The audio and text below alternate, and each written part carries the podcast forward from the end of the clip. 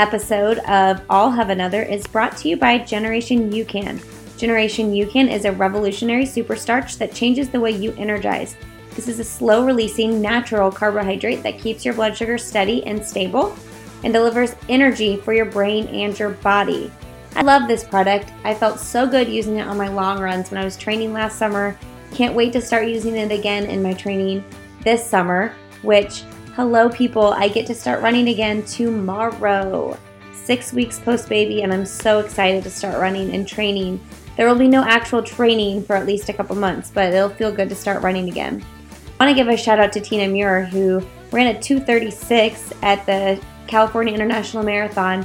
And guess what she fuels with? She fuels with Generation UCAN. You guys check out this product. It's really great. You guys can go to generationucan.com slash another. Use promo code another all caps to get a 15% discount. Also, we are giving away a fitness box, a Generation UCAN fitness box. So go to generationucan.com slash giveaway slash another and enter to win. We are going to close that giveaway this coming Monday, December 12th. So make sure you get signed up for that. GenerationUCAN.com slash giveaway slash another. Welcome to I'll Have Another. I'm your host, Lindsay. Thank you so much for being here today. If you're new to the show, welcome. So happy you're here. Don't know what brought you here, but I'm super excited to have you joining us. If you are a returning guest, thank you, thank you for coming back. So appreciate you listening to these episodes. This is episode 41, and we're talking with doctors Jaime Noteman and Sheeva Talebian. And friend Maggie from social media. Hi, Maggie. She introduced me to these ladies, and I love it when you guys reach out to me and suggest guests for the show. That is where I found some of my most favorite guests. So anytime you want to do that, send me an email, lindsay at lindsayhein.com, and I'll see if it's a fit for the show, the guests that you're interested in me bringing on.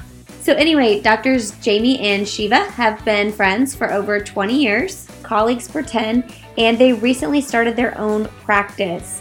So, these ladies are reproductive endocrinology and infertility specialists. They have a brand new practice in New York City that they recently started with two other colleagues.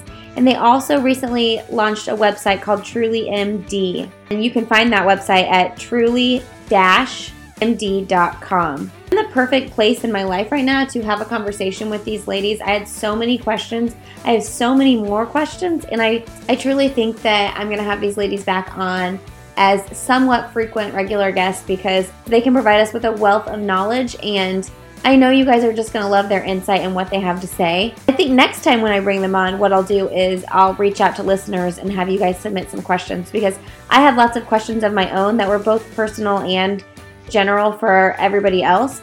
And I really think we can make this something really cool with these ladies. And I just love what they're doing. They're providing resources to the online community through Truly MD, and they're providing a really great service in their new practice as well. I can only imagine if they were my doctors. I told the doctors on this episode that the doctor who delivered Russell was so cool that I wanted to get her phone number and become best friends with her because she was so easy to talk to and relatable, and I found myself feeling that exact same way about these ladies. So, anyway, hey guys, if you're a regular listener, I know I say this every week, but if you haven't already done so, if you could go over to iTunes and leave me a rating and review, that would be amazing.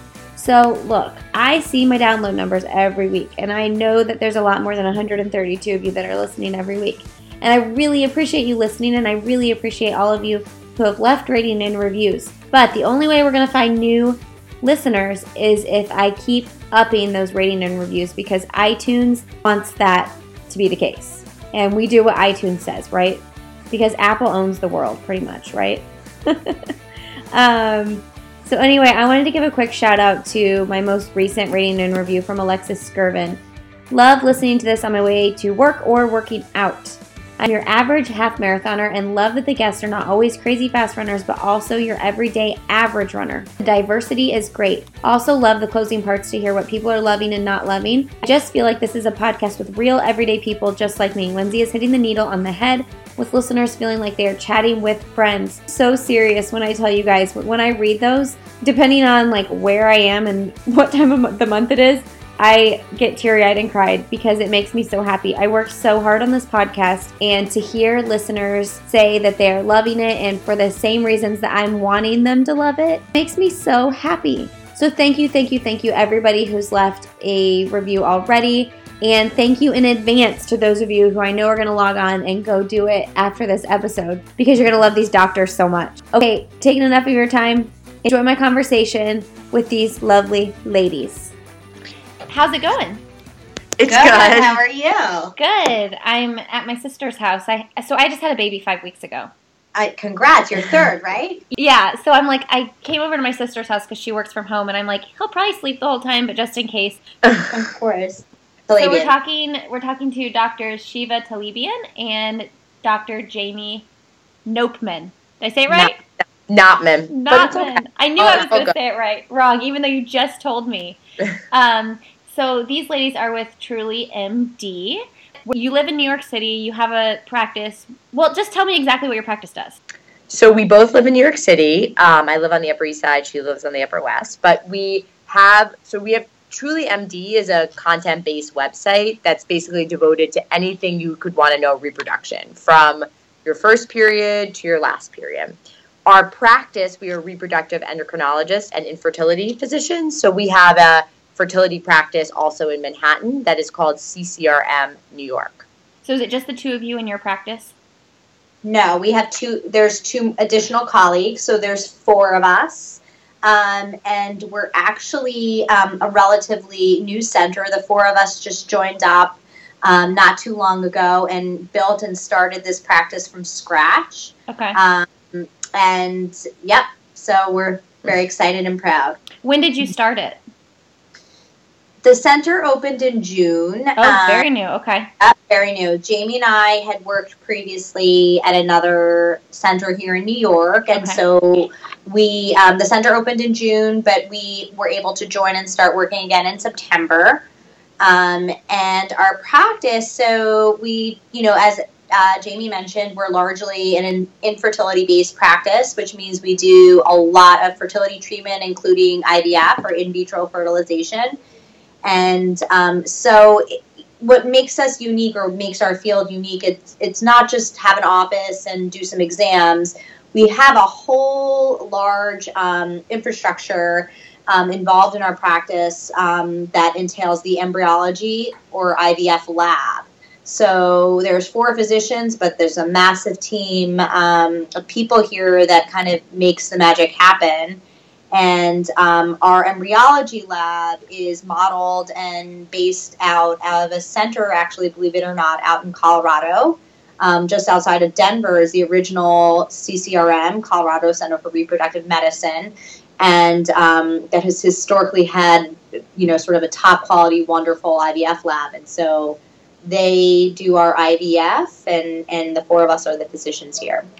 So nobody's coming to you guys to do just like their annual exams or anything like that. They're referred to you, right?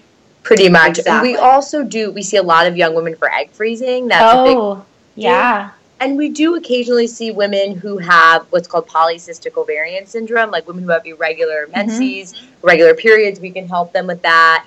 Um, or women who are not getting their period. That also sort of falls under what we do. But primarily, what we do are things like infertility and egg freezing. For, I have two things to say to that. Um, first of all, my best friend is, oh, she's 32 and she's um, not dating anybody seriously. And we were just talking about egg freezing on Sunday at my house because her company is going to start covering some of it, I think. And, That's awesome. Yeah. And she was, I said, Are you going to do it? And she said, I'm thinking about it. Like, why not? So, are you seeing an uptick in that? I mean, is that kind of just big thing now? Definitely, yeah. It's funny from when we started in practice to where we are now, the number of women coming into freeze has gone up significantly. I think in part because, you know, Facebook, Apple, Google, mm-hmm. they're starting to offer it and cover it for their employees, mm. but also because A, it's gone more mainstream, and B, we're just better at it. So yeah. our success with the freezing, the thawing process has grown significantly. So let me ask you this you see, you know, like you see famous people all the time having babies when they're like 45. Is that, I mean, and I know that anybody, I mean, that can happen, but do you think that's largely in part to they froze their eggs and. So, statistically, even with something like in vitro fertilization, where a woman takes hormones, we extract her eggs, we fertilize with sperm in the laboratory, you know, statistically, using one's own eggs in a woman who has been trying already to get pregnant and not successful, IVF statistics really go down dramatically, you know, kind of after age 42. Okay. And um, so to conceive with one's own eggs at 45, believe it or not, it can happen naturally. As you said, it absolutely can happen naturally. And yes, can it happen with IVF? You know, meaning extracted those eggs at 45? It can, but the odds are very, very low. Mm. So there. So what are options at that point? Um, we actually we laugh when we hear this question. That you, it was a good question because yeah. we say Hollywood in many ways has done a disservice to women because we'll see patients who come in and they'll be like, "I'm confused. Janet Jackson is pregnant. Like, why can I get pregnant?" And I'll be like, "Okay." So it, it, what Sheeva's saying is, I'm like, we need to we really need to let women know the truth that is yeah. what's out there. So I would say that you know the majority of pregnancies in some of these women are potentially they were eggs that were frozen at an earlier age or embryos if they had a partner and they and they actually fertilized those eggs mm. um, and then there's also something called donor egg ivf which is um, a younger woman's egg um, that's used for the ivf process to make the embryo so then it would be the younger woman's DNA or whatever. Egg. Exactly. Yeah. With your partner. With your partner. Or sperm, and then yeah. you are you carry the pregnancy. So, yeah. Okay, so you could still get to experience being pregnant.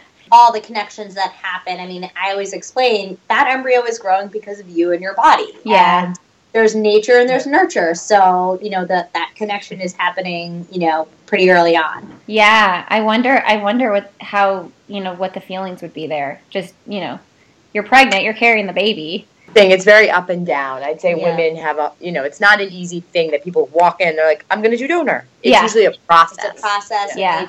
Failed. Oftentimes, they've had you know multiple, mul- many years of unsuccessful treatment with their own eggs, mm and, you know, at the end of the day, we always say, What's your goal? It's a healthy baby. So if that's your goal and you've tried, you've tried with your own eggs and it's not been successful, or you've had repeated miscarriages um, because they haven't been healthy embryos or healthy babies, then, you know, yeah, it's, it's a wonderful technology that exists and it's highly successful and it's been around for many, many years, quite honestly. It's been around for longer than egg freezing has been around, actually.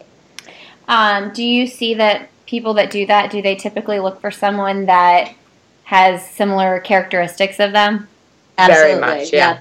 yeah. It's often yeah. you don't like I I've seen patients go for something complete. I've been like, whoa, I'm shocked. But usually people try and right. keep in line with their ethnic background, their physical right. features. It's yeah. typically an, an, an anonymous egg donor. Mm-hmm. Um, on occasion, a woman might have like a sister that she may opt to use. But again, mm. You know, ideally that sister would have to be kind of in her 20s, you know, early 30s at most, because, um, you know, if you're already in your 40s, using your younger sister who's only a couple years younger than you won't really offer much of an advantage. So, um, you know, most cases are anonymous egg donors. I wonder, and this is just my thought, if I were going through the process, um, what would that be like? Then you have your baby. Would there be any weird feelings between you and your sister because your sister's like, well, that's my, you know? True. I do find the sister sister sometimes you think it's going to be magical and it's my sister, yeah. but there is an awkward. There can sometimes be an awkward it's dynamic. A much more complicated yeah. actual scenario. In general, when we counsel uh, women or individuals um, or couples considering either egg donation or even sperm donation, in general, our counseling is go for an anonymous donor. It yep. just makes it, I think, a lot cleaner um, in many ways. But you know, there, I get it. There's some people who feel strongly I want a genetic link, and and so there's a lot of counseling that goes into this process. Everybody meets as a group with a psychologist many times and makes sure they kind of talk about all scenarios, but I agree. There's always that risk that this could create uh, an issue down the road between family members. Yeah. I wanted to ask you about the polycystic ovarian syndrome. So, um, when I got off birth control, I was literally on birth control for one year of my life. I had crazy hormone issues coming off of it. I mean, I was just a mess. And I wasn't getting my period for like six months. So I went to a general doctor because that's where I was doing my annual exams at the time. I was like, you know, 25. And they diagnosed me with that just based on like one panel of blood work. She diagnosed me with this and she gave me a prescription to I can't even remember what they were, but one one medication was like a diet diabetic medication and one was like a heart medicine. If you said the word, if you said them, I would know what they are. Metformin was yep. probably yeah. And then spiral aldactone, I think is the other one. Spironolactone. Yeah. Okay, I knew I'd probably say it wrong. So this doctor put, puts me on this medicine, intense medicine. Um, and straight from the start, my mom's like, do not take that medicine. That is ridiculous. Like, she should not have prescribed you that from one panel of blood work. Um, and I had been not having my period for a good, like, probably six months since I got off birth control. So something was obviously going on. So I took it for about a month and I started getting a period like every week or something crazy like that. And then I went to a second opinion and the doctor was he did an ultrasound. I did have some cysts on my ovaries. I had no other characteristics of the disease though. So he said, um, un- under no circumstances should you be taking this drug. Wrote me a prescription for a drug that could induce my period if I went like another month or two without getting it, and I ended up just like self-regulating yeah. and being fine. It's interesting, you know, post pill amenorrhea, you really after you come off the pill, you it can take up to a year. That's the definition. Yeah. Most women will get it back 90% within 6 months. But you like looking at you, you're so not a PCO looking type of patient that's why I'm sort of shocked. And it's funny you mentioned the metformin because historically people loved metformin, but there was a huge trial that was in the New, New England Journal, and even for women with true true PCOS, metformin does not do as well as they as it should. Now, yeah, if you are pre-diabetic or if you have diabetes, which many women with PCO are, you should. You should really right. be on medicine to lower your insulin, to lower your glucose. But in reality, no, it's overprescribed in, in my in our opinion and so it's interesting and and you know you're a big runner and so it's a, it's a, oftentimes there's a whole you, you can stop getting a period for multiple mm-hmm. reasons it doesn't mm-hmm. just have to be PCO so yeah I mean and now looking back I'm like oh my gosh what if I would have started taking that and just taken her word for it and like you know thought I needed it and been on it for years people make that diagnosis rather quickly. I mean, and we're a lot of times like, uh, no, you don't have PCO. Yeah, because I mean, literally had no other characteristics of it at all. And honestly, the way this doctor delivered everything to me, like, I left. I was only 25. I left the doctor's office thinking I'm never going to be able to have kids. Yeah. Like, you know. Yeah, no, totally, totally. It's it's so much of how you know it's it's your delivery. So much of it. Yeah. Um, so did you guys you guys you didn't grow up together, but you practiced medicine together at school, we right? did grow. It's crazy. So okay. we've known each other since I was 14 years old. Okay. So my brother and Sheeva's sister are the same age, and I went to high school with Sheeva's sister. So I'm one year above my. I'm one year older than my brother, one year older than Sheeva's sister. So I met Sheeva through her sister, and she was always like an older sister to me. Like I would be like, be like, oh, I want to be a doctor too. She was like, oh, okay. And I mm-hmm. remember I went to I went to Penn, she went to Columbia, but I met her when I was trying to decide where to go to med school. I called her. I was like, "Hey, Ned, I'm going to call your sister."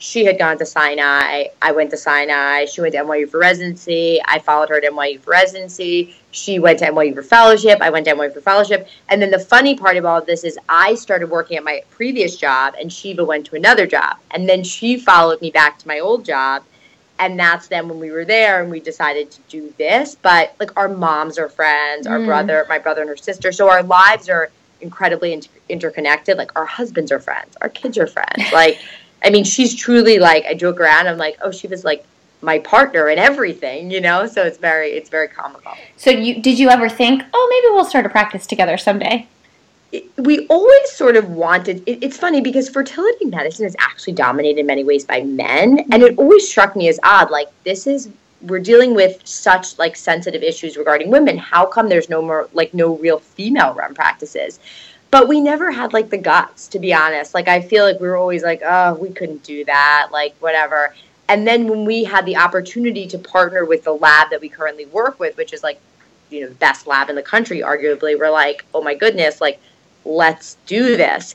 And the Truly MD idea had been around for a long time. Um, I I do the writing, like I love love to write, and we sort of were like why don't we we talk to patients the same way that we sort of write on truly md so we're like why don't we take that the way we counsel patients the way we talk to them and bring it to a more global scale? That idea was around for a while. It just took us a long time to get going with it. So how do you i mean obviously it serves as a resource to your patients. Mm-hmm.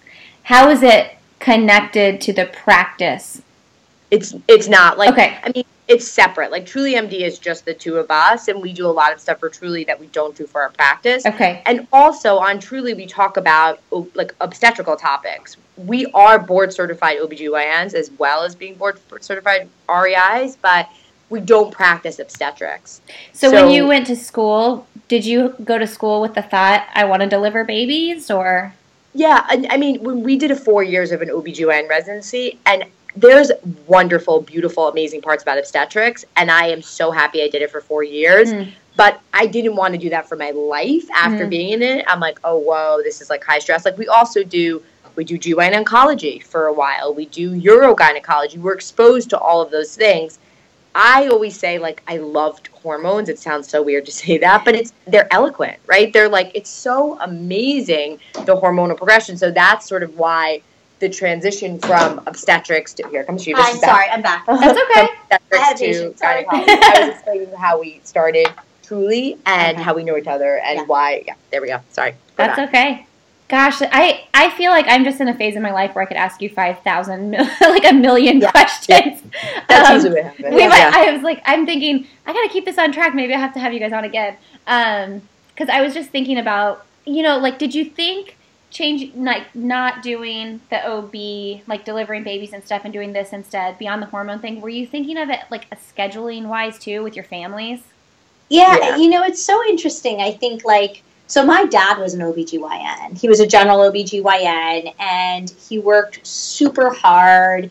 He was gone many a nights middle of the night many a weekends. I mean I still had a great relationship and we spent a ton of time with him because when he was home, it was all about dad. It didn't matter if it was Friday night and there was a dance at school, like we were with dad. But, um, you know, it's funny, I think as a woman, like you just become a doctor. You don't even, I'm not, you're not thinking at that point about getting married or having mm-hmm. kids mm-hmm. or lifestyle. And then, you know, you kind of pick your specialty and you're still at that age where you're like, this is what I really want to do and then at some point there kind of is this aha moment where you're like okay like i'm getting really tired being a resident's really tired like i want to have a life i ideally want to have children. And you you have to consider your specialty because some are way more time intensive and less control of your life and your schedule and um, you know our field we work a lot we work yeah. a lot of weekends actually people never understand that they don't mm. understand you're a fertility doctor why are you working weekends well because it has to do with how the eggs and ovaries right, work hours yeah. yeah. right but um, you know me personally i actually loved obstetrics me and too. i loved working on the delivery floor it was just so amazing and magical and i have so many memories yeah and even just like working as a team with the nurses, it was such like a really an bonding camaraderie, an amazing experience. But I got to learn, knowing myself, that bad outcomes are going to happen with a mom and a baby. And I just, I know myself, and I was like, I would never be able to separate that and move on and be able to go home and keep it at home. Mm. And I, I think I just, I loved the emotional aspect of labor and delivery, but I just I, I, think it's intense pressure and stress, and I just knowing my personality, it just wasn't a good fit for me for the long term, for the long run for my life. The highs are awesome, and the lows are some of the most terrible things yeah. you could ever imagine. I, I think that's very true. I, Yeah, I can't even imagine that, and it's coming home from the hospital with a healthy baby, and when you say stuff like that, it just like chokes me up because I can't even yeah. imagine. I mean, it's also like I always think to myself, "Wow, we are so blessed. Like we have children. Like yeah. we see women who, un- like, may never have children, and may ne- and it really, you really learn to appreciate. I think I never appreciated as much as I did until I had children and really yeah. saw how blessed we were. I think as a resident, sometimes you're like, you're it's survival mode. You know, you're like, I got to make it through today, and then you realize how how fortunate we right. really are. Yeah, it's on that topic, I feel like I I'm on social media, I tend to like wear my heart on my sleeve about my kids, like when they're driving me crazy or when they're doing that. But I always hope that when people read stuff like that, they're like, surely everybody knows that like I am so appreciative and I am so thankful that like I have these healthy babies, you know? Um, yeah. I, I mean, we all go through it, right? We're all yeah. like, I'm kill them today. Like, you know, if somebody tells you I love my kids and my kids are perfect all the time, then they're lying, right? right. We all know that. But it's normal to feel that. That's why we always say, like, step away and take a break. Mm-hmm. Like, go do a spin class, go for a run, because you're actually a better parent for doing it as opposed to not doing it. Right. So you guys both have two kids, right? Yes. Yeah. So do, all daughters? No, I have um I have a six year old son. Okay, and then you have a daughter that's. Sure. I have a ten year old daughter. Okay.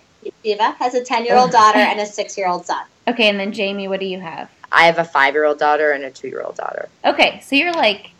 I'm in it. You're yeah, in I'm it. I'm sort of yeah, and it's funny because I'm you know I'm like they sleep. Eventually, yeah. they sleep. Eventually, they pee and poop yeah. where they're supposed to. And eventually, they go to school all day. it's funny because it's true. Like Sheeva, I always joke around. She was like my older sister, sort of in the whole process of going through med school and etc. But now too, because I'll be like, Uh, my younger daughter never slept and i was like sort of losing my mind and i remember being like she was like it will come to an end. I'm like she's right it will come to an end. Like i'm like i'm i can't get the potty training. She was like it'll happen.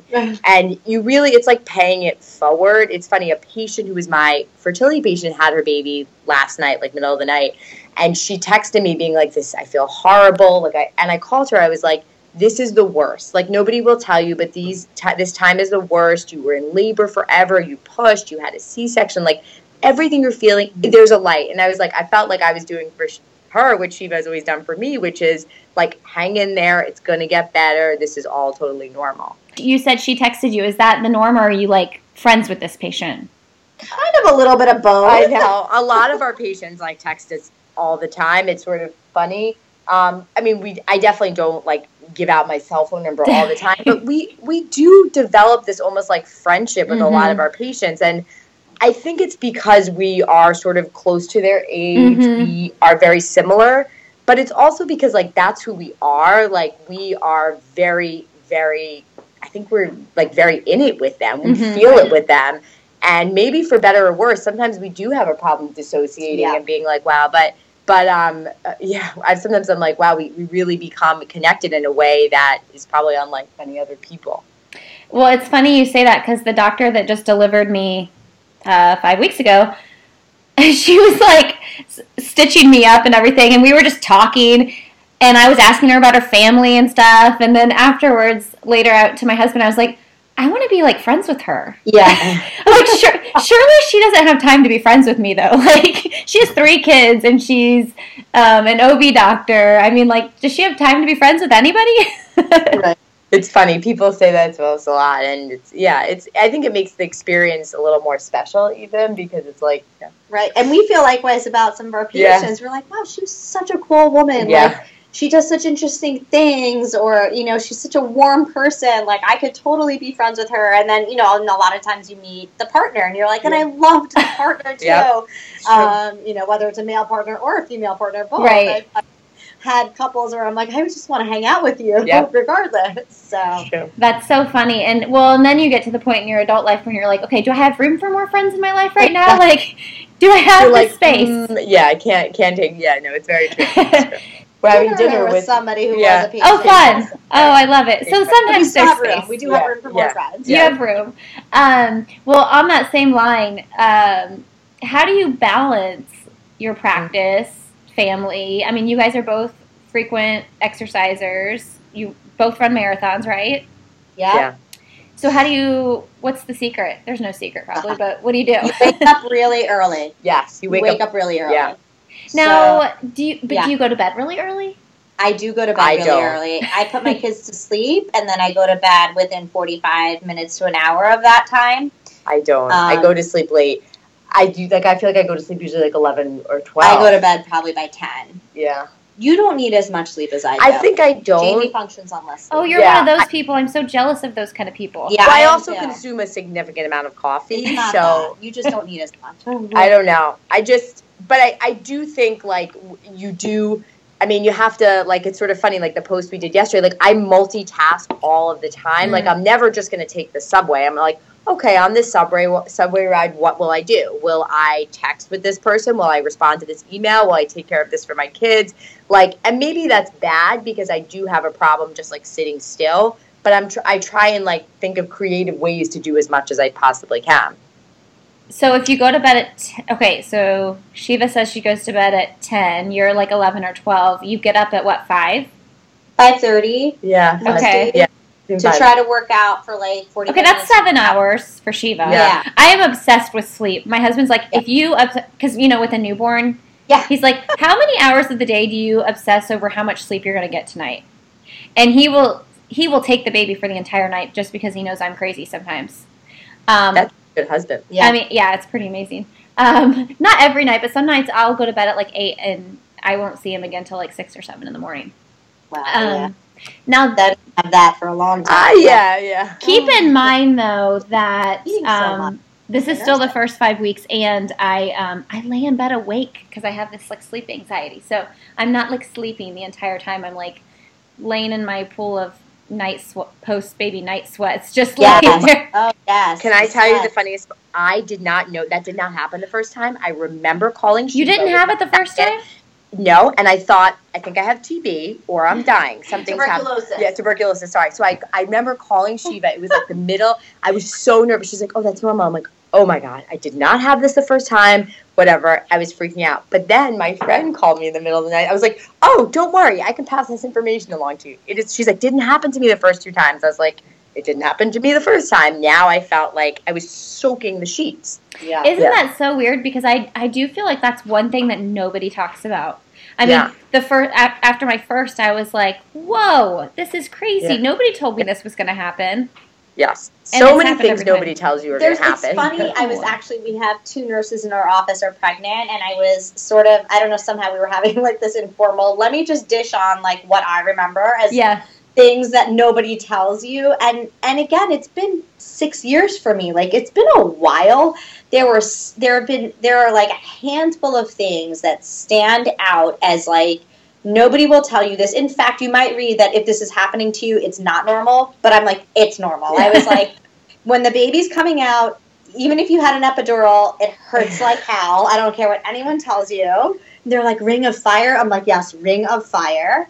Um, and then the other thing, like I always remember, like the first couple weeks of you know I nursed and of the latching, like it hurts. I'm sorry. oh, yeah. People, these lactation consultants who says like if you're breastfeeding and it hurts, you're doing it incorrectly. Even when you're doing it correct correctly, it does hurt initially. does. It, hurts.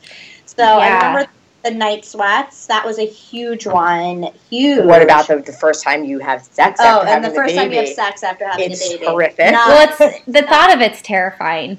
Yeah, yeah. It's scary. No, it's it's like like it it's there and there's a physiology to that and the, so the night sweats all of that is related to extremely low estrogen Mm. and so you know immediately postpartum your body is in some ways almost acting like it's in menopause so right so that's why you're drenching your Mm. bed and the vaginal dryness is so intense and that's why having sex is really really painful so um, uh, and I remember my OB telling me when my first for my first, she had had a couple kids, and we were friendly. And she's like, "Yeah, it feels like there's fire when you have sex." She's like, "Use lots of lubrication." and I'm like, "Well, by the way, like, who has time? Who has the interest? Like, your Yeah. hormones, you're tired." I'm like, "Oh." She's like, "But you're going." She's like, "I but know you're happen. not want to do it, but you're going to have to." Yeah. So she's like, "These are my words of advice. Use lots of lubrication, and if you see a little blood, don't worry." Yeah. I'm like, "Okay." That's asking you that, reassuring. Yeah. And also, like the other thing is, I always say, like, I remember my second time being like very down, Mm. and I felt like very bad saying that, especially as like a fertility doctor. I'm like, yeah, I'm sort of like not so, and I think it's so helpful that women are more like to speak about postpartum Mhm. depression or like the postpartum blues because it's really a real feeling and i think that people should be able to say like yeah i have a baby and the baby's adorable but like i feel like crap. And that is is so important to speak about because it, it it's not all like onesies and like you know whatever. Yeah. Yeah, I always get postpartum anxiety, not so much like depression. Mm-hmm. you feel anxious. Yeah. Well, I am scared. I'm like, oh my yeah. gosh, I have these like perfect babies. Uh, something's going to happen to me. I'm going to die. Yeah. I'm not going to get to see my kids grow up. Yes. Yep. Yeah. yeah. Yeah. I remember I will never forget the local news was on right after I had my daughter. So, you know, 10 and a half years ago, the local news was on and I just like started bawling and I was like, why did I bring a child into mm-hmm. this world? It's such yep. a scary, crazy place. And, you know, living in Manhattan and walking on the streets, like yeah. it's really, and that is, though, that's, that's another form of like the postpartum blues. There's also this like postpartum anxiety and just this fear of like something happening to you or to the baby because mm-hmm. I think there's something so like raw about that situation where you're like this child needs me to survive and I think it kind of there's this like deep instinct of like that wow life is really so precious and you know and so I think it's normal to feel that way. Are you guys so are you apt to if someone comes in um, prescribing an antidepressant or like what is your advice to someone when they come in feeling like that? I mean, every case is different, sure. I, I am a big fan of I, don't usually write medication like antidepressants. I send to a mm. reproductive psychiatrist yeah. because I think the reality is a lot of doctors do get into the habit of oh, I'll just write the prescription like whatever the patient will come back, but like it's not just about writing the mm. medication, it's about really talking about the underlying issues. And I'm definitely not equipped to do that because I wasn't trained in it. I mean, yeah. I could I would talk to you all day, but I may not say the right things. Yeah, I, I also so I would feel refer. very strongly. I can certainly write somebody for Prozac or Zoloft, but I really do not because again as Jaime said i think there are doctors and this is their specialty and i don't know yeah. if prozac, prozac or zoloft is the right thing for you and there's new medications like i mean the, the last time we learned about these meds was in medical Med school. school. and that for me I mean, was a very long time but um, like medicines move moves so fast mm-hmm. i say this like i'm like i don't know people ask me questions about like you know internal medicine i'm like I'm not really sure. So like we, it's evidence based, and you have to stay on it. You have to be in it to, to be up to date, and that's why it's so subspecialized. And like we're good at what we do. We're really good at that, but we're not good at like.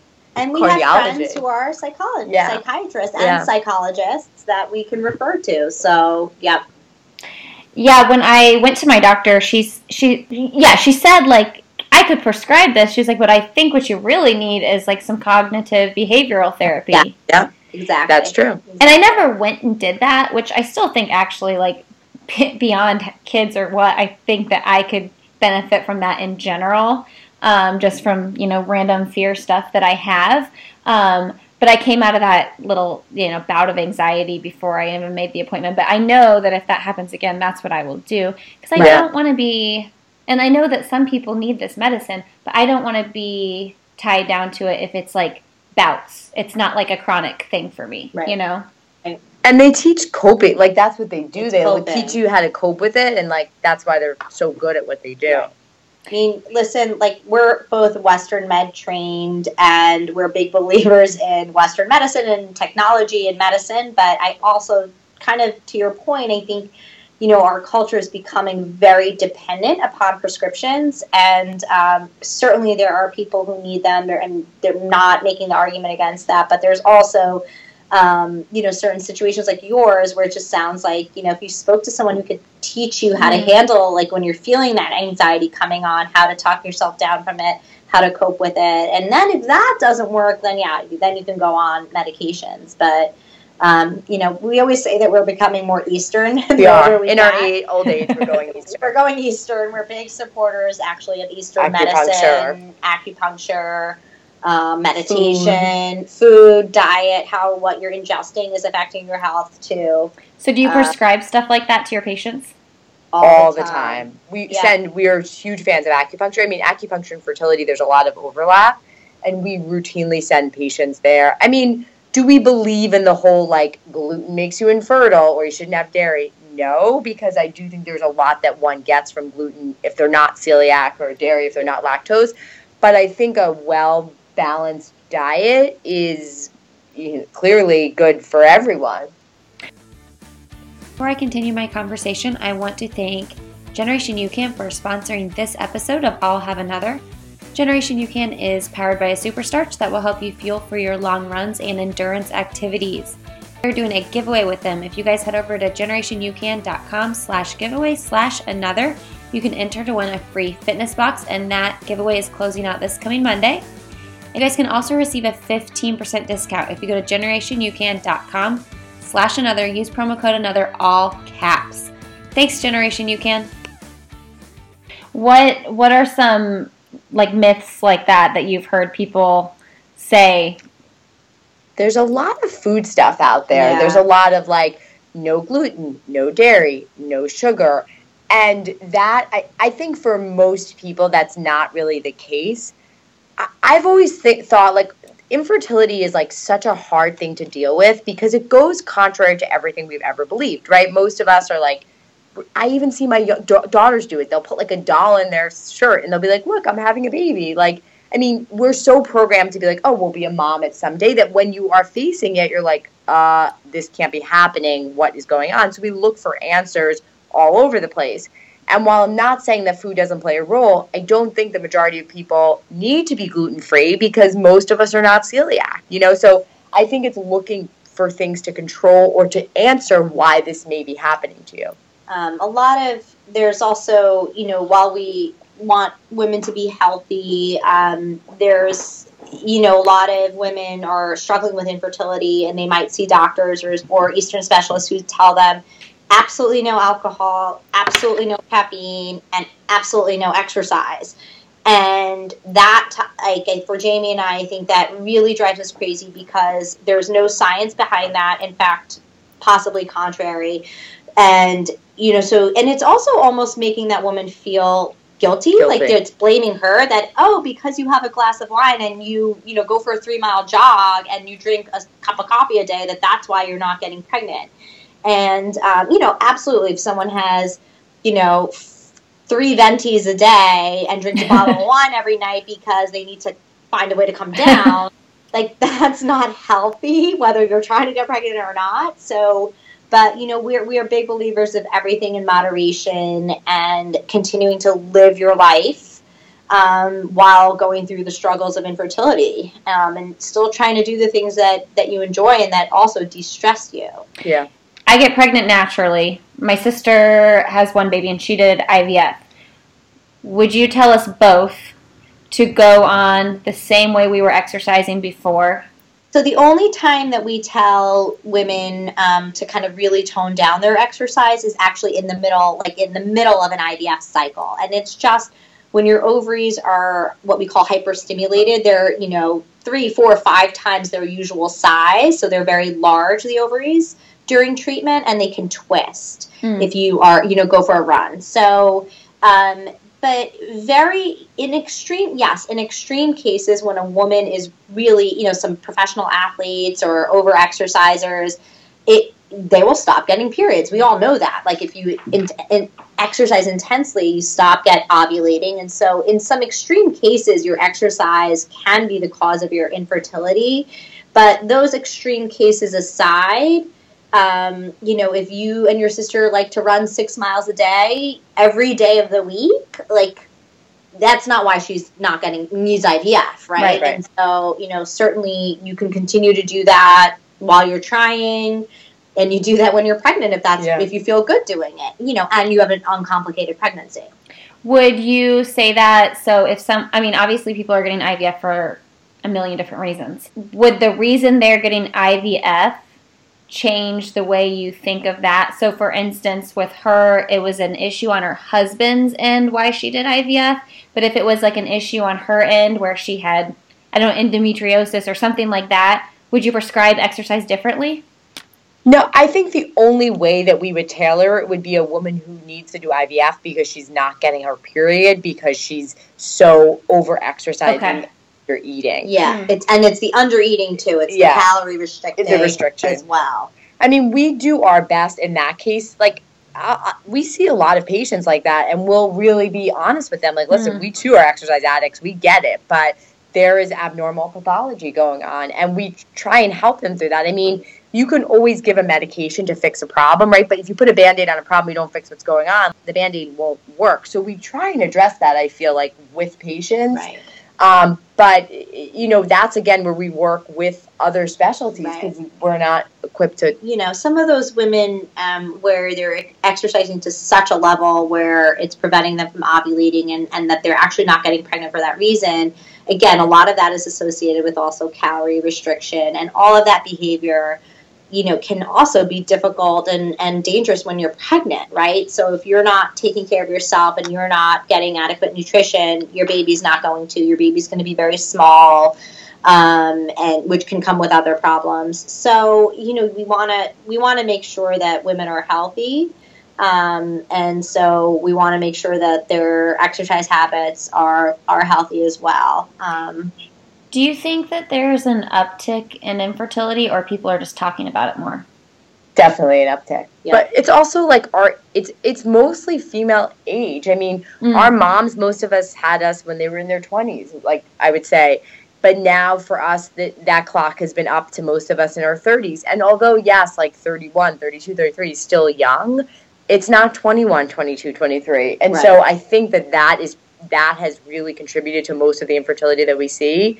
Also, in general, I feel like there's more male factor infertility. The Right. sperm quality has gone down. So, yes, we're more aware of it. Yes, we talk about it a whole lot more, but I do also think the incidence has risen. yep. Is the Absolutely. sperm thing because of age too? What you're saying?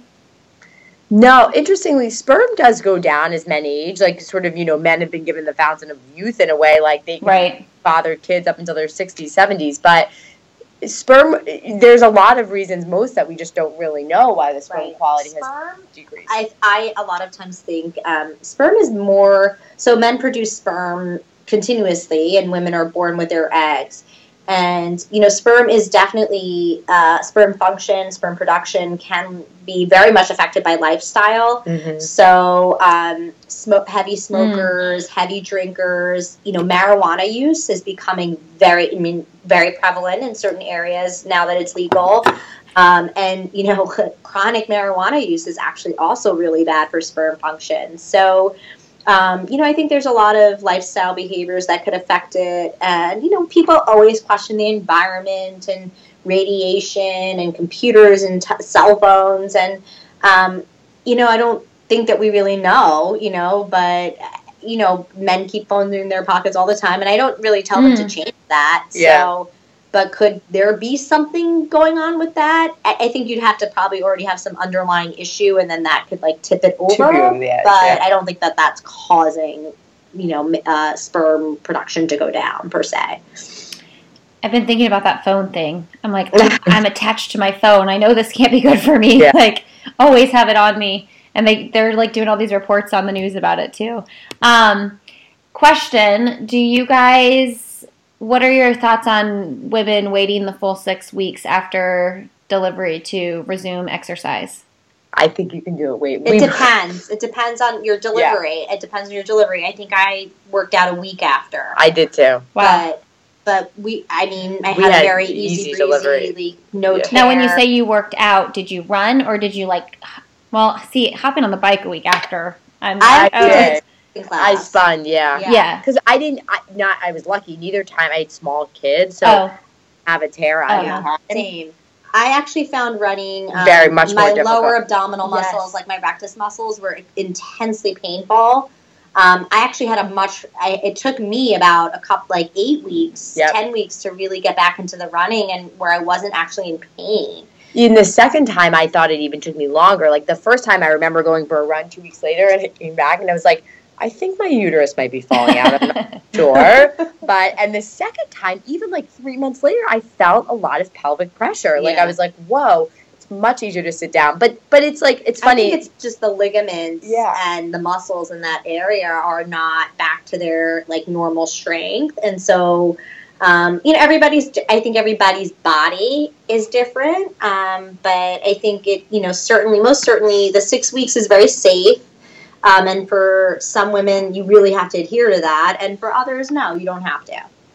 So I had a C-section with my first, and then I had two vaginal deliveries, and I was very. I mean, I'm I'm very into waiting the six weeks, but I think most of it is um, because I'm like when else in my life am I going to be like, you have a pass, you don't have to work out for six weeks? Right. We're always like, it's so good when you get a surgery because right, right. I mean, and I've had a couple surgeries too, and I'm like, I'm waiting the full six weeks. There's no rushing this.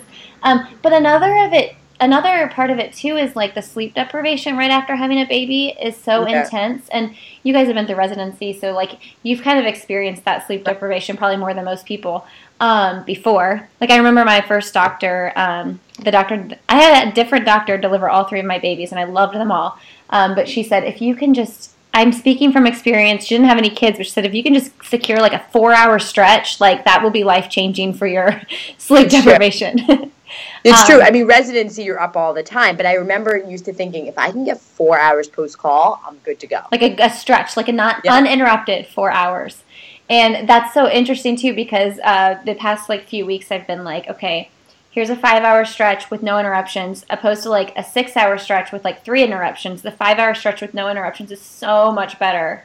It is. But my point is, is like I think part of it not wanting to exercise in that first six weeks is like I don't, I just don't need to add that to this like sleep deprived like state that I'm in. You know, see women running one, two weeks after they deliver, and I don't think that my body would want that. You know, but I guess everybody's different.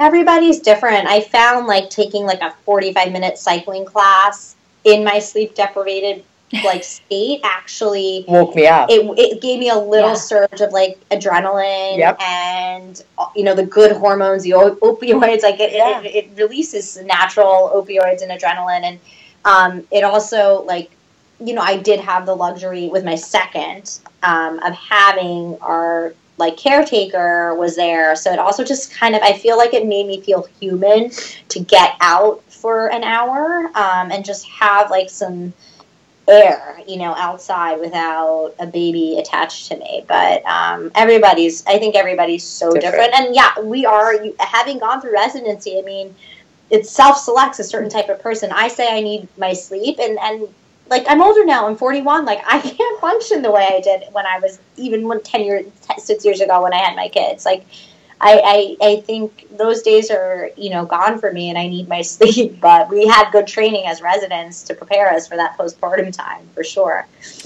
Let me ask you one more doctor question, and then we'll do a couple fun things, and I'll let you guys get on your day with your day. Back to Truly MD really quick. Um, one thing I wanted to ask you about it is, so Jaime, you're writing a li- lot on it, but who's upkeeping that? I mean, surely you guys don't have time to do that. Oh, we do. yeah well We don't really this have. is why I'm yeah. staying up late at night Yeah. and a little cranky Yeah. during the day because I'm not getting my full eight hours of sleep um, So the, the the thing is, a lot of the writing was done in the past. Like we've done this. I had done this over the past couple of years. I will say the so that was like sort of stored and and and we used it. The um, daily upkeep is is also us, and maybe one day that will be somebody else. But yes, that's. And you got who's doing the Twitter? Oh, that would be me. I know I'm not very good at it. No, but you're no, you're fine. Maggie I- helps us yeah. Well, I, I was just that- like, who are they doing this? Like, I'm just like, you're like in between patients, like throwing a tweet out, or you schedule them or whatever. I'm the thing is is that it's I re, what I've sort of learned in this like minimal amount of time that I've been exposed to social media is that you have to like be in it like all like I you know Facebook I would post once every month or something Mhm. like that but now apparently you have to be up there all the time. So yes so we try and be as like oh look at this story it just broke. Maybe we should comment on it. But you are correct. Probably at some point we will need to turn those reins over to somebody else. So you can find us at it's so it's www.truly-md.com. So that's our site, and then um, Twitter we are truly MD uh, truly MDS, yeah and then as well as Instagram is also truly MDS. And, and I'll put all that on the show notes. Oh, one other thing I wanted to ask you guys too. Um, well, first of all, what is your ultimate goal with Truly MDS, the the website? it's a good question no Um, so I mean, I think the the goal is really, I think, to be a voice and a permanent resource for women um, again through all the reproductive stages um, as they're going through it. And you know we because you know obviously our day-to-day is fertility and we could have just had the site purely based on like women trying to conceive you know going through fertility treatment.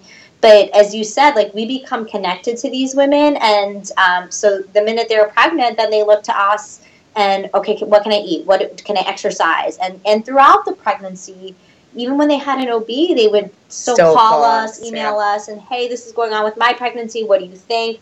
So, you know, we sort of realized like they trust us, they look up to us. We've been through it as moms, we're OBGYN trained, um, board certified in general obstetrics and gynecology and fertility. And so, you know, we really just we had patients say, you need to put this, the emails you send us and the way you speak to us, you need to put this out there for women all over who don't have access to you on a day to day basis like we do. And so I think our goal is really just to educate and empower women. And that's um, even like where truly is our name because like our goal was to be honest. Like we had seen, we've seen poor care or things that were like, wow, that person. So we wanted to give you education and with education comes empowerment. So if we could be like the go-to resource that women use for whether it's fertility or pregnancy or postpartum like that would be i mean that would be so exciting for us right. i think.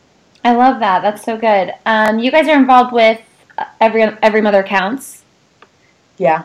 What can i mean i bet a lot of people listening know the organization but can you just explain it really quick and why you're so passionate about getting behind it so they, um, it's an organization um, started by Christy Turlington after she had some pregnancy complications and sort of having this aha realization moment that wow, women can really get sick and die in childbirth, and um, you know, so in the U in the U.S., two women die a, a day throughout the country giving birth, but um, worldwide it was it's about one in every seven minutes. I think it's seven or yeah. One in every seven minutes. And it's just such an astounding number. And I think, um, you know, we often, I think, take for granted like the, the benefit we have of living in this country and having access to amazing health care. Um, with that said, there are still women in this country who don't have access to just basic prenatal care when they're pregnant or and it just it, it should never be. It should it should just should not be that way. And so this organization really um, their mission is to you know to educate us on global you, know maternal mortality um, and morbidity as well as local maternal mortality and morbidity. And they um, raise money and they go to countries and they educate the local providers and there and they train them. Like they train midwives. They train people to deliver in a safe manner. And so um, you know that's the goal. The goal is not for, to bring in us doctors or us mm-hmm. midwives to these places right, and work for a work. week. That's not going to work. You know the goal is to go into these uh, developing countries and train the people who are there and live there um, you know, help build hospitals, help build cleaner facilities, train them to deliver in a safe manner. I, I think a lot of times, like, we live in a bubble, right? Like, totally. we totally live in a bubble. So, sh- the goal of every mother counts is to be like, step out of your bubble for one minute and look what's going on. And for us, we've always sort of known about that, right? Because we're, we're obstetricians, we we're yeah. residents. But I read this book, Half the Sky. I don't. Oh my god, it's so. I had read that book right around the time that uh-huh. I heard about this organization, and I was like, I have daughters. Like this is te- we have to be so much more aware. And I mean, again, who are we? I don't know, but we like we're like let's use our voice to let other people know, and maybe with that we can all you know help change the lives of someone. Um, now you're going to motivate me to go back and finish that book. It's so good. that book's one of those books where you're like, it's so good and as you're reading it and when you get through it, you're like, oh my gosh, I should be doing so much yes. more in my life. Like instead of just going through these day to day motions, like, and then you kind of deal with this guilt, like, why am I not doing more? What can I do? You know? Yes. And I was like, well, our kids should know how fortunate mm-hmm. they are. Like, we're women. Look what we can do. Like, we can do everything a man can do. So, like, and women uh, in other parts of the country, like they can't even speak. Like Crazy. it's it, yes, I read that, but don't read that book at night if you want sleep anxiety. It'll if you have sleep anxiety, it's gonna make it worse. Right? I know. I should do it during the day. Yeah. On that topic, real quick, do you guys like? I feel like there's people now an uptick in people tr- doing like home births with midwives and stuff. Would as doctors, would you ever do consider doing that? No, Yeah. I love midwives, and I think that midwives that are trained well, all all for it. Home births to me are one of the most frightening things, and I totally understand wanting to be natural, not wanting to be hooked up to a monitor, not. Um, but I think that there's so many things that can go awry, and to me, being at home is just so scary. Right. I mean, I'm all for like a birthing center where Yeah. you can, Mm. you know, God forbid. Again, the same reason like I didn't want to practice obstetrics. Like when things go bad, they go bad quickly, Quickly. And they don't, and it's it's devastating. And so, you know, yeah, 99 point whatever percentage of the time, you know, in a properly selected woman to do a home birth who's had a good history, no risk factors, everything's going to go smoothly. But to me, it's not worth that percentage, you know, fraction of a percentage of a point if things don't go well. So I, I we're not obviously advocates of it. I don't judge anyone. I just want to make sure people are educated when they Mm. make that decision. Mhm. They should always make sure that their midwife is certified, That they have a backup. that they have a backup MD, that there's a plan, um, and you know, so you know, at least if you're going to do it, make sure you've really done your research and that it's responsible. it sort of leads us to our post today, which was everything about like like birth plans. Like a lot of times mm. people come in with birth plans and like you have this idealized way that you want your birth to be. And we get it, right? Like we all want it to be like a magical, beautiful delivery, but like in many ways you have to let go of that because labor is so uncontrollable and the and when you fight it, it only makes things like you may wind up with a C-section, you and you wanted to deliver like in the bathtub. You may wind up with a huge like a PZ, you know, like you never know, and and you have to keep like your true goal in sight, which is a healthy baby, and be somewhat flexible about that. So, well, my first one was a scheduled C-section, and then my second one was a VBAC. Um, and they um, that was kind of the plan the whole time. We scheduled a C-section like a week out in case I didn't go on my own because they didn't want to induce me. And um, it's funny though when I went in because my water broke, they were kind of like, "So, are you going to do the the VBAC, or do you just want to go ahead and like go ahead and go back for the C-section?" And I was like, "I can just go back for the C-section now? Like what?" because they they make sure they really make sure that like I really want to do that VBAC because of my risk factor, right? So, but anyway, my plan the whole time was to get an epidural, and um, I was like, I'll let it go for a little bit though. Well, I was just like a nightmare, and I was so embarrassed. I apologized to the nurse like five thousand times because I didn't realize how fast it was going to get bad, like the contractions, Yeah. right? Well, then this time I planned to get the epidural the whole time. I had a resident check check me. Um, she was a first year resident, and when I came in, told me I was nine centimeters. Yeah. So I started crying because I'm like, oh my gosh, I'm not going to get an epidural. Like, I don't know if I can do this without an epidural. I'm terrified. But if I'm nine centimeters, like, there's no way I'm going to do an epidural because it's like done. yeah. Um, and then another resident checked me and she was like, oh, honey, you're only four centimeters. oh no. So really like oh. I was I was like actually pretty relieved, although there was like this thrill thinking, okay, we just got here and I'm ready to go. Yeah, yeah, yeah. But truly I felt bad for the resident that told me I was nine because how embarrassed was she, right? She was very embarrassed. Yeah. But anyway, my whole point was was like my plan was like gonna go in, get my epidural, lay around for eight hours, Oh, you know, then push, and then I was kind of thrown off thinking, oh, we're going, and I'm gonna have to feel this baby being pushed out of my vagina without an epidural. you know, I, I had a preterm delivery the first time, so talk about not wanting to be like there. I like kept saying to Sheeva, I don't really think I should go into the hospital. She's like, uh, yeah, you're yeah, like you I broke was, your water at 34 weeks. Oh. and And I you was- need to go to the hospital. but I was this is not so okay. in denial. I was like, this is not my plan. I was not going to have it this way. And that She's like, one- I wasn't supposed to have a preterm baby, Yeah. and I'm like, I kept saying nobody's that. supposed to have a preterm baby. Not It's- your plan. I mean, it's- Yeah, You but just- it's helpful because I do think in a way like having those experiences in Yeah. life make you. Uh, it's weird to say this, but make you a better per like well-rounded person because you're like I gotta ride the lows and the highs, you know, and Yeah. so that helped. That did help. I don't know. but- how much did your baby weigh that was 34 weeks? She was four pounds three ounces. That's why I always say like I had an easy, easy delivery, so I shouldn't like complain. But now, was she in the NICU? Yeah, and that was again eye opening to me because I used to be like, uh, okay, whatever. So your kid goes to the NICU, Mm. and I found it to be. I mean, they. I think they thought I was like psychotic because at first I'm like, I'm refusing to be induced, and they're like, Jaime, you must be induced. Like it's time. I'm like, no, I don't want my baby to go to the NICU. They're like, uh, she's going either way. I'm like, no, maybe I'll just sit here and wait till 37 weeks. I was like acting like a lunatic. Then after I delivered her, and it was time for me to go home, but she had to stay. And I feel like I'm a pretty tough, resilient person. Hysterical. My husband Mhm. had to physically carry me out of the hospital. I was like, I, I can't leave. And I appreciate it so much more because as a fertility doctor, a lot of our patients do deliver Yeah. preterm. And I never could appreciate what that experience was like having a child in the NICU and going home without your baby until I did it. And it made me a much bigger pusher actually of a single embryo transfer as opposed to twins because twins are tend to deliver earlier than singleton. And I was like, uh, the NICU is a serious place. You really don't want your child going there if you don't have to. So I mean, thank God for NICUs and the, the people who work there and the doctors and the team. But I always think it's just. I remind myself, like you leave that hospital and you're so, um, as you said, the emotions, the hormones, and like to then leave the baby behind. Oh, I can't imagine.